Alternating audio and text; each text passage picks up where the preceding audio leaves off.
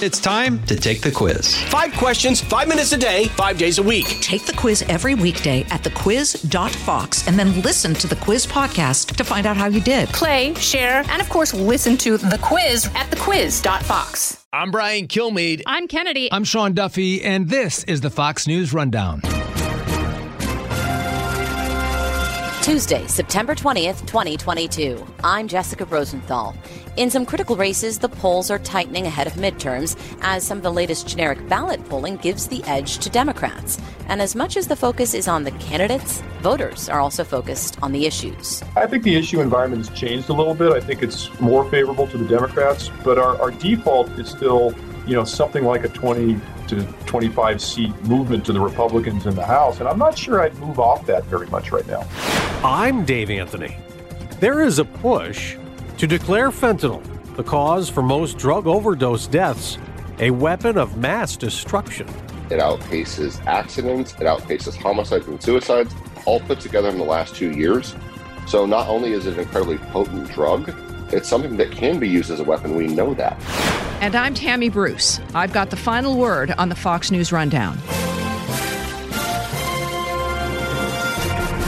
Republicans were a bit ahead of Democrats for a time in the general polling before November midterms, and then it flipped. Now Democrats are a bit ahead. But with 49 days to go, a lot can happen, and Republicans have started creeping up in some critical polling. Take Republican Senator Ron Johnson in Wisconsin. A Fox News poll in mid-August found him trailing the Democratic candidate Mandela Barnes by about four points, and new polling now shows Johnson ahead by a point, so within the margin of error.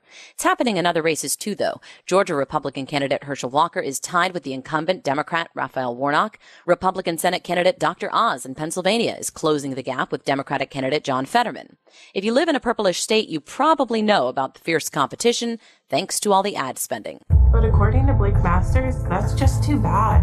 He wants to ban all abortions, even in cases of rape, incest, and the life of the mother. We lock the doors to protect the ones we love.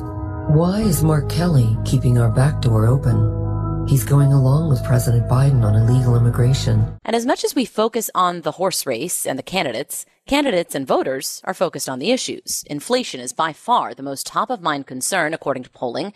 In an interview that aired on 60 Minutes Sunday, President Biden conceded inflation is high, but we're in a position where for the last several months it hasn't spiked. It is just barely, it's been basically even. Though last month core inflation, so minus food and gas, did increase. Meanwhile, Republicans see that abortion is becoming an important issue since the Supreme Court overturned Roe at the end of June. South Carolina Republican Senator Lindsey Graham told Fox News Sunday he proposed a national 15 week abortion ban because he said when Republicans are asked about this, quote, the answer can't be, I'd like to lower inflation. Give a logical answer, he said. And to those who suggest that being pro life is losing politics, I reject that. But when we talk about the general mood, the latest Fox News poll has Democrats ahead of Republicans by three points. Daron Shaw is co-director of the Fox News poll, and Arnon Mishkin is head of the Fox News decision desk. Here's Arnon speaking first. I think it's very clear that the Democrats had a very, very good summer politically. They were able to achieve a number of their legislative goals. Um, so they had something to point to as a record. And secondly, where the election had been a sort of a referendum on Joe Biden, Donald Trump reemerged um, very publicly in terms of all the rallies he's been held, holding, but also in terms of the um, search of Mar-a-Lago, which I think put him back in the center ring of American politics, and that helped the Democrats make it in from moved it from do you like Joe Biden, yes or no, to who do you prefer, the Joe Biden administration or the Donald Trump administration? And I think uh, whenever the, a party can make it into a choice rather than a referendum, they can be advantaged. And I think that helped them dramatically uh, leading up to the summer uh, and, and through the summer. And then finally, inflation showed signs of abating. Uh, what we now see actually is inflation shows signs that it's not abating. Um, and the Democrats have had their summer, and now it's the opportunity for the Republicans to sort of make a case for what they can do. Uh, Arnon's got a very coherent storyline for this sort of small movement to the Democrats revolving around their domination of the summer agenda. I think that's plausible, although what I would say is any agenda is better than the one they were dealing with last spring. Mm. The Democrats, you know, you could list the top five issues, and zero of them were favorable to the Democrats. Whether it's you know inflation, immigration, crime, none of them were you know items on which the Democrats held advantage over the Republicans. You know, you throw uh, Uvalde and Dobbs into the mix, guns and, and abortion respectively, and it, it slightly improves the outlook for the Democrats. You know, I think the issue environment has changed a little bit. I think it's more favorable to the Democrats, but our, our default is still, you know, something like a 20 to 25 seat movement to the Republicans in the House. And I'm not sure I'd move off that very much right now. There are some more pieces being written saying, you know, be careful about polling. In one New York Times piece, as you know, they cite their chief political analyst saying that Republicans can be harder to poll. They're more mistrustful in talking to pollsters. And that on the flip side, as we look at this latest polling, that pollsters may be bending over backward to find more GOP voters. So things may be a bit fuzzy. Daron, what are your thoughts on that? Yeah, this is, uh, as you mentioned, a Nate Cohn piece in the New York Times. Um, it's important to remember the focal point of the article was I guess, a decent little analysis of statewide polls in mm. 2022 compared to 2020 and 2018, even more particularly. He's not talking about the national polls. So the Fox poll that I was referencing, for instance, was pretty much right on in 2020 with respect to Biden's support. So, you know, I think you need to take with a little bit of a grain of salt these sort of like we're heading for another polling disaster. One, I think that's overstating what was wrong last time, and and I think he's overreading a little bit of the data at present. The general claim we have trouble getting Republicans in our polls is true, but we have trouble getting anybody in our polls these days. you know, I mean, geez. Uh, now, having said that, just a little little inside baseball here. Uh, and I have had this conversation, right? Which is, I, I think it's everything that you're talking about is right, which is Republicans are less trustful of the media they're less trustful of pollsters and government institutions generally. So it is hard to get them on the line, especially these sort of Trumpy Republicans, to use a technical mm. term. But I'm equally concerned about the Democrats in our samples. And what I mean by that, Jess, is that we get almost zero defection amongst the Democrats that we're getting into our samples right now. And I'm a little concerned right now that we're actually, and we saw this in 2020 a bit, which is the defection rates amongst Democrats on election day were slightly greater than those we saw in the polls. You know, once you start getting to moderate Democrats and sort of the kinds that exist in many of these battleground states, um, they're not 99% locked down for the Democrats right now. And, and we need to take pains, and we do at the Fox poll certainly here, to make sure that we're getting representation on both sides of the partisan aisle. We got some new Fox polling just a few days ago on several fronts, including what issues voters care most about. Abortion does seem to be more of an issue now. 45% said they were extremely concerned about it. And when asked generically about issues of biggest concern, 70% said abortion, making it, I think, the sixth most important topic. And, the Fox News poll also found the highest number of voters in three years say it should be legal to some extent. We've talked about independent voters and suburban women voters before. Is that where this issue is most critical? And I'll, I'll turn to you first, Arnon. Uh, clearly, um, abortion is a much bigger issue. Um, for years, frankly, for 50 years, um, following the Roe versus Wade decision in 1973, there was a, a sense that abortion was legal and the fight over abortion was, was important to people who were opposed to um, or supportive of more abortion restrictions, and more or less irrelevant to people who supported abortion rights. With the decision by the Supreme Court to overturn that decision, all of a sudden people who are pro choice find that it's much more important to them. And I think that what you're seeing is it's not just that it's becoming an important issue, but it's becoming the issue that drives the vote mm. choice. And it's driving the vote choice for um, people who are more supportive of abortion rights as opposed to people who want uh, more abortion restrictions. More Democrats are also talking about immigration now, mostly to accuse Republican governors of, of pulling stunts by sending migrants to so called sanctuary cities. I know polling shows Republicans generally care more about border related issues, but if Democrats start making it more of an issue, even just to criticize Republicans for busing or flying migrants elsewhere, do they then call attention to, you know, the incredible number of people coming to the U.S. and end up being forced to address this issue that we really haven't heard a lot on from them in, in several months. Yeah, uh, this is a terrible issue for Democrats. Uh, anybody, anybody who thinks they ought to be talking about this issue should be summarily fired. you know, this is one of those instances where uh, clearly DeSantis in Florida and Abbott in Texas are, you know, seeking to move this issue more to the forefront and saying, hey, you know, you say this isn't an issue. Here's 200 of the estimated 800,000 migrants who are going to be coming over the border next year for your local community. The notion that people are going to be outraged by that, I think, is nonsense. You, you know, it's a bad issue for the Democrats, and they just need to hope that you know it's isolated to a concern amongst Republicans rather than more broadly spread. You know, I think immigration is clearly a weak issue for the Democrats. What I find strikingly odd on both parties is the Democrats have had warning for six to nine months about the for actually 60 to 90 years about the value of uh, and the importance of immigration as an issue, and they haven't figured out sort of how they are supposed to address it. Um, I, and I know that the issue that maybe uh, what the uh, what Abbott and DeSantis have done uh, has been effective. I wonder if having the governor of Florida charter a plane from Texas to Massachusetts was sort of a bridge too far. Um, and I wonder if, you know, sort of the fact that he's sort of treating these people as pawns uh, to create a political practical joke may not have been the most effective uh, political strategy he employed, particularly if you listen to uh, Spanish language radio in southern Florida, uh, which apparently has been fairly negative on DeSantis on this issue. And finally, we've been talking a lot about Democrats gaining in the polling as of late, but just to confuse everybody, are things shifting back a little bit? Are, are things getting tighter in specific places? You look at um, Dr. Oz in Pennsylvania, the Republican. He's gaining on John Fetterman in that Pennsylvania Senate race, and uh, it's a it's a real clear politics tie, if you will. If you look at the Georgia race between uh, Raphael Warnock, the Democrat, and Herschel Walker. Adam Laxalt, the Republican in Nevada, has been gaining on the Democrat there, Catherine Cortez Masto. We know that's a, um, a race everybody's watching. Uh, what are your thoughts about some of the latest polling numbers we're seeing in specific races? Um, it is a thing, but I, I think it's it's a thing that has a pretty clear explanation. These are largely seats, target seats, where Democrats are the incumbents, and for the most part, did not face opposition in the primaries.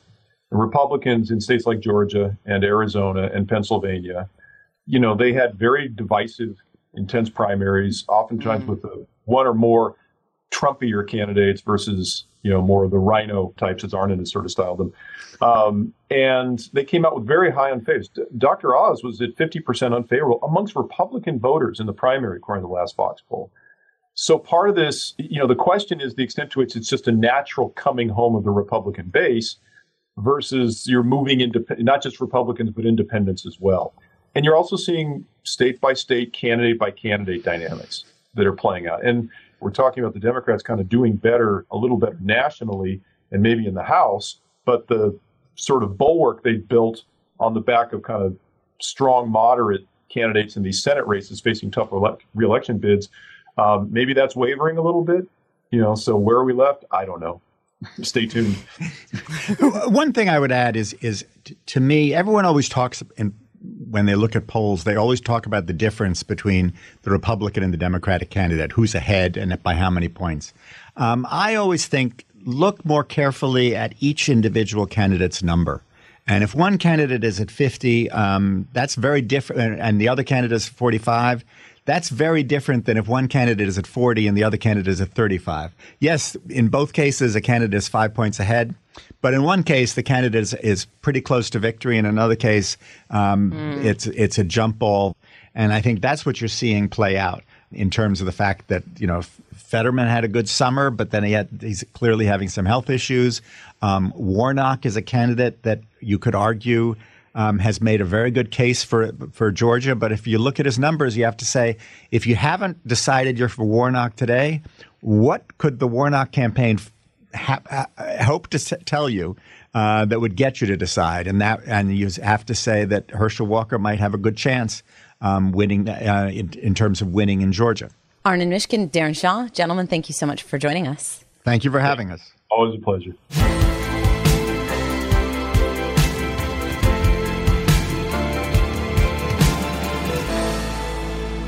Kudlow on Fox Business is now on the go for podcast fans. Get key interviews with the biggest business newsmakers of the day. The Kudlow podcast will be available on the go after the show every weekday at foxbusinesspodcasts.com or wherever you download your favorite podcasts. This is Tammy Bruce with your Fox News commentary coming up. It's a staggering statistic. The number one cause of death of, of, of people in this country, uh, adult males in this country, between the ages of 18 and 45, is overdose from drugs, from fentanyl predominantly. That's Republican Congressman Ronny Jackson, a former White House doctor joined by a fellow House Republican from Texas, also worried about it. When fentanyl kills, it doesn't care if you're a Democrat or Republican, doesn't care the color of your skin, who you pray to, it kills all of our children. Congressman Tony Gonzalez has a bill that would make illegal fentanyl distribution resulting in death felony murder as more and more pills come into the U.S. from Mexico, some in colors that make it look like candy to appeal to kids. In July alone, we saw a record amount of fentanyl seized at our southern border. It was enough fentanyl to kill the United States population. Florida's Attorney General Ashley Moody, a Republican, is one of 18 AGs in states around the country urging President Biden to declare fentanyl a weapon of mass destruction which would require government agencies to coordinate efforts to detect and prevent fentanyl trafficking. Fentanyl certainly is a weapon of mass destruction. Nate Moellering is executive vice president at Fort Wayne Recovery and Allendale Treatment in Indiana. It outpaces accidents, it outpaces homicides and suicides, all put together in the last two years. So not only is it an incredibly potent drug, it's something that can be used as a weapon. We know that. Explain to me fentanyl. I mean, this, I know it's a very powerful drug. How has yes. it become the scourge that it is? Well, fentanyl, number one, it's synthetic. That's something to remember, which means it's man made. So it's very easy to produce in a laboratory. And that's really why it became so popular among criminal organizations. Yeah. So what we've seen is it's 50 times stronger than heroin and 100 times stronger than morphine. Wow. And if you've ever had morphine, morphine's pretty strong, right? We yeah. they use that when um, soldiers are wounded. They use that in the hospital after somebody has surgery, oftentimes. And fentanyl is also used for that, but fentanyl used in a controlled setting is very different than uh, used on the street. It's what fentanyl is being mixed with, right? That's causing a lot of the problems. Oh, yeah. What the Mexican drug cartel started doing was taking their kilos of heroin and cutting them into four kilos. But they weren't just using a cutting agent that didn't have anything in it, they were using fentanyl. So now you have more heroin and it's even more potent. So you're quadrupling, if not even higher, your profit margins, right? So that's why it became so prevalent in the heroin supply. And to this day, you really can't even find heroin on the street. Everything pretty much is pure fentanyl or something laced with fentanyl. One of the things that has really changed the game is them being pushed online, especially on social media to children. They use apps like Snapchat, Instagram, TikTok, uh, and they use these with fake accounts and they do that so when they sell somebody a fake pill and say that they get caught or they pass away, law enforcement has a very tough time tracking that person down. What are they advertising so that is, pill is? What are they advertising they're selling? They're often advertising they're selling Percocet. So Percocet is one of the most commonly known forms of an opiate, right? Right. So that they bought pill presses off Amazon. You can do this; it's very easy, and you can buy the blue dye and they bought cutting agents. The, the two primary cutting agents are acetaminophen and xylazine. Xylazine is an animal tranquilizer. And then the third ingredient is fentanyl. So what they'll do is they'll market it to young people, to adults, people who wouldn't buy a bag of just pure fentanyl and say, hey, well, I have Perc 30s. Uh, and a lot of people take these as a recreational drug or they'll try to buy them off the street because they're trying to save money when it comes to prescription medications. Gotcha. Right. So they're often marketed as legitimate Percocet. They're even marketing it as knockoff Vicodin. They have knockoff Xanax and knockoff Adderall. Those are the four most common that we've seen. And fentanyl so people is, are unsuspecting. And fentanyl is added to that. Fentanyl is 99 times out of 100 the only active ingredient in these pills that would be an opiate. So it's it's not even that it could be oxycodone mixed with fentanyl. It's fentanyl. They're just selling it as oxycodone. It's not oxycodone whatsoever. And so people take it, they don't realize how powerful it is, and they're overdosing. Every single day across America, we're losing about 300 people a day, which is an astronomical number. It's the equivalent of basically an airliner crashing every single day in the United States. So what happens is a lot of times is people buy this pill and they take it. And the thing people need to watch out for so we'll talk to a lot of people who say, yes, I use these Perc 30s and I haven't had an overdose yet. The quality control on them is wildly inconsistent. You could have a bag of 10 of these take the first nine and be totally fine. That last pill you take, number 10, could have a lethal dose of fentanyl. A lethal dose of fentanyl is two milligrams, which is two little grains of salt worth of fentanyl. Jeez. So we've had coroner's reports come out where people had 10 milligrams of fentanyl, five times the amount that can cause death in their system when they pass away. So that's the problem is the quality control. There is no quality control.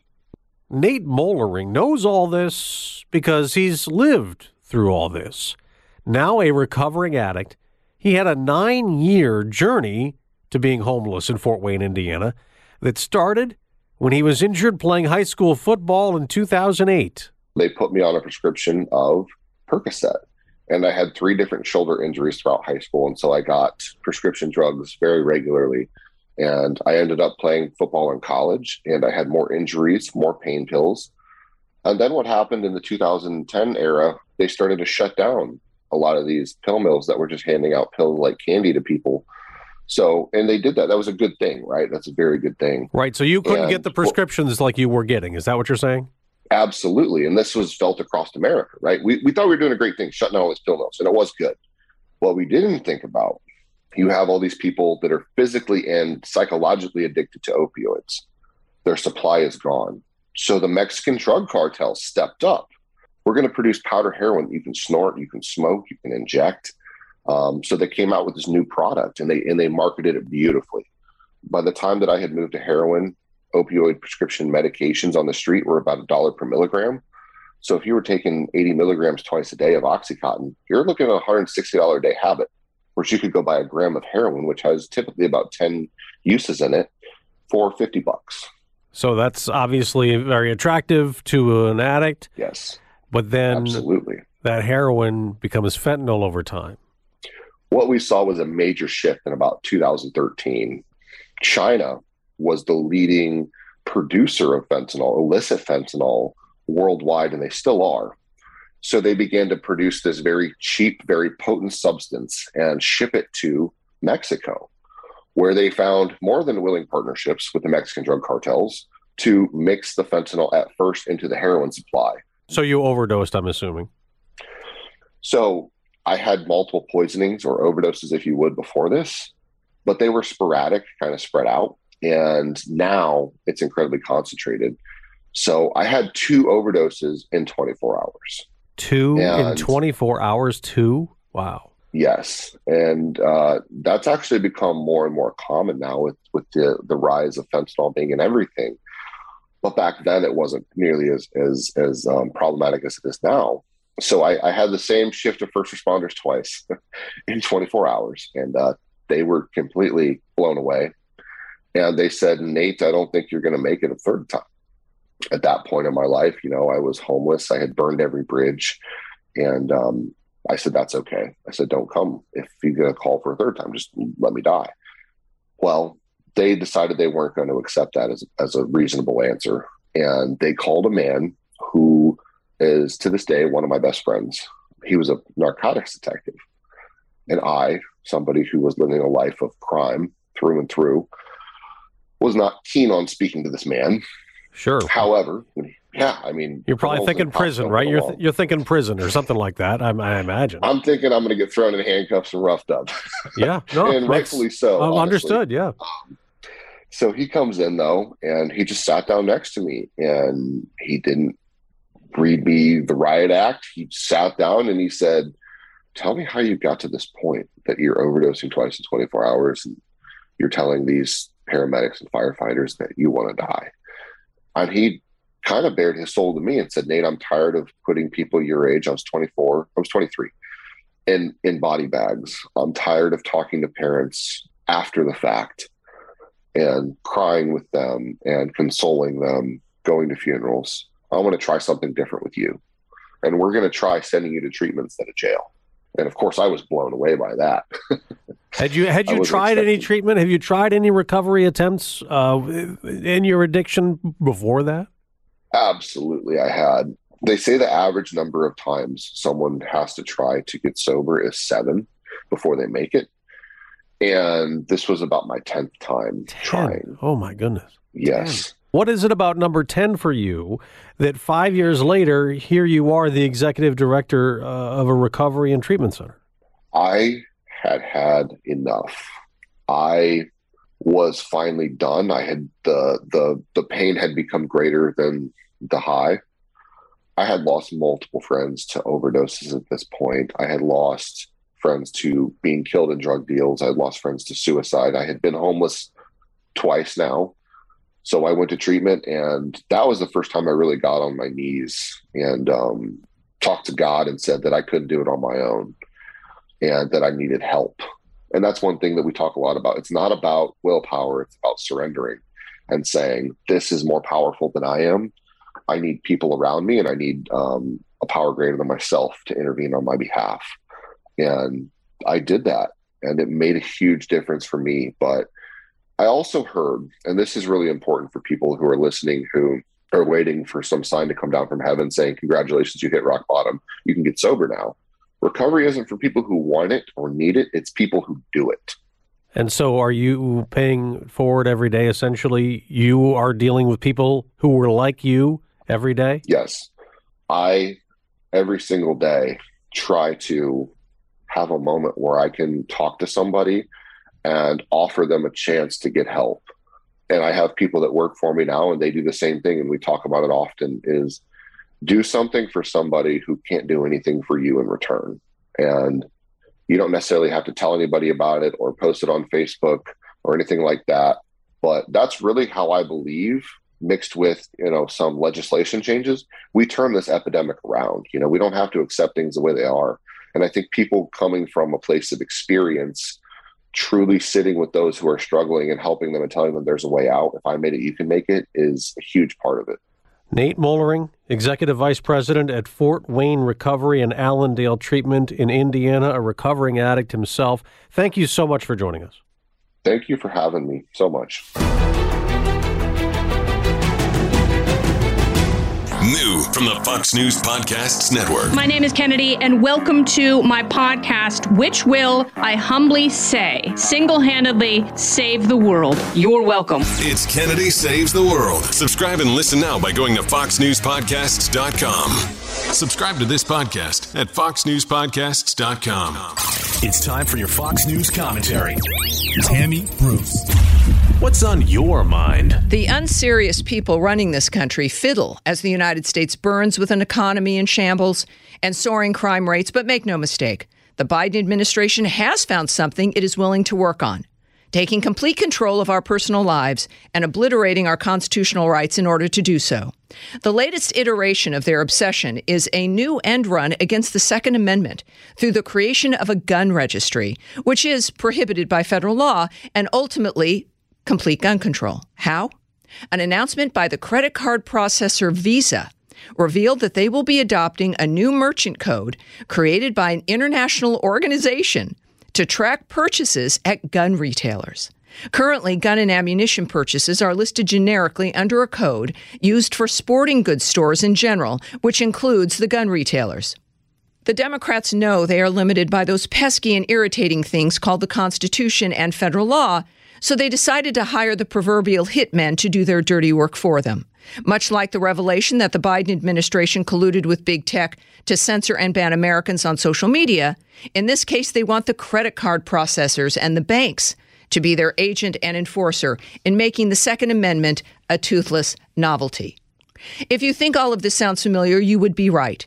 The Obama administration's Department of Justice implemented Operation Choke Point which pressured banks to cut off businesses not favored by the Democrats, like gun retailers and payday loan businesses, under the guise of rooting out fraud. The Trump administration put an end to that atrocious practice when he became president in 2017. The NRA explains this new merchant code will also provide a new tool to use in the left's lawfare campaign against lawful businesses. The groups claim that they expect banks and payment processors to flag so called suspicious transactions with the new code. Notably, no standards are given for what would be considered suspicious. Moreover, anti gun groups will almost certainly use the new flagging system to create liability for any banks or payment processors who do business with the firearm industry. There is some good news here, though.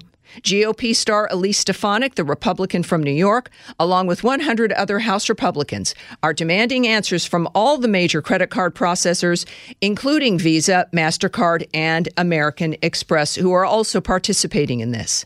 Quote, I am adamantly opposed to this attempt to track the information of law abiding gun owners, and I'm calling out this attempt to infringe on our constitutional Second Amendment rights. As far left gun grabbing politicians seek to further erode our Constitution, I'm working to ensure credit card companies are not aiding in their anti Second Amendment agenda, Stefanik told the New York Post. Godspeed to Elise, but she will only have the power to follow through if the GOP takes the House in November. They also must take the Senate if we are to have any hope stopping the damage the Democrats are so intent on inflicting. I'm Tammy Bruce, a Fox News contributor, and this column originally appears at amac.us, amac.us.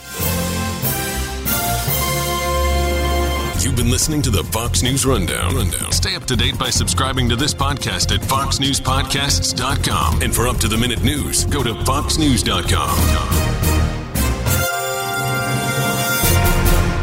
From the Fox News Podcasts Network, subscribe and listen to the Trey Gowdy Podcast. Former federal prosecutor and four term U.S. Congressman from South Carolina brings you a one of a kind podcast. Subscribe and listen now by going to foxnewspodcasts.com. Hi, everybody. It's Brian Kilmeade. I want you to join me weekdays at 9 a.m. East as we break down the biggest stories of the day with some of the biggest newsmakers and, of course, what you think. Listen live or get the podcast now at briankilmeadshow.com.